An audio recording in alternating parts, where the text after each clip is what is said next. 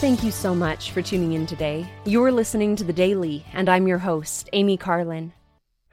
As I studied in the book of Mosiah last week, I was reminded of a hymn, Keep the Commandments. It goes, Keep the commandments, keep the commandments. In this there is safety, in this there is peace. He will send blessings, he will send blessings. Words of a prophet keep the commandments. In this there is safety and peace. We are his children. We are his children, and we must be tested to show we are true. Hold to his promises. Hold to his promises, heeding the prophets. Keep the commandments.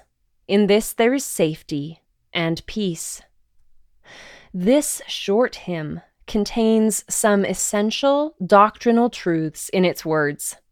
The commandments give us safety and peace.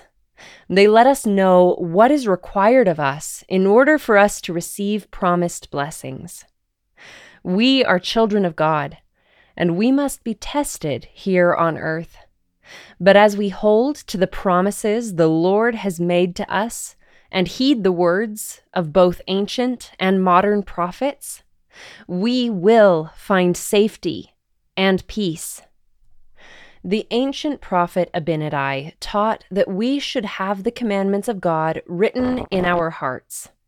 When we write the commandments in our hearts, we live them because we love and understand them, not because we are motivated by guilt or shame or a sense of obligation or because it's what we grew up with and therefore it's familiar.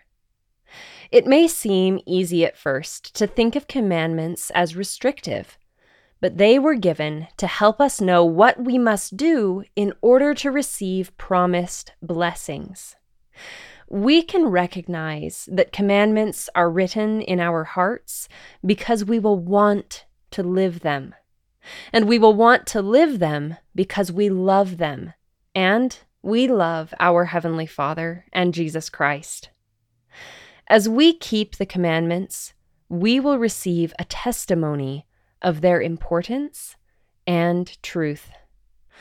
Thank you again for listening today. The Daily is brought to you by The Church of Jesus Christ of Latter day Saints.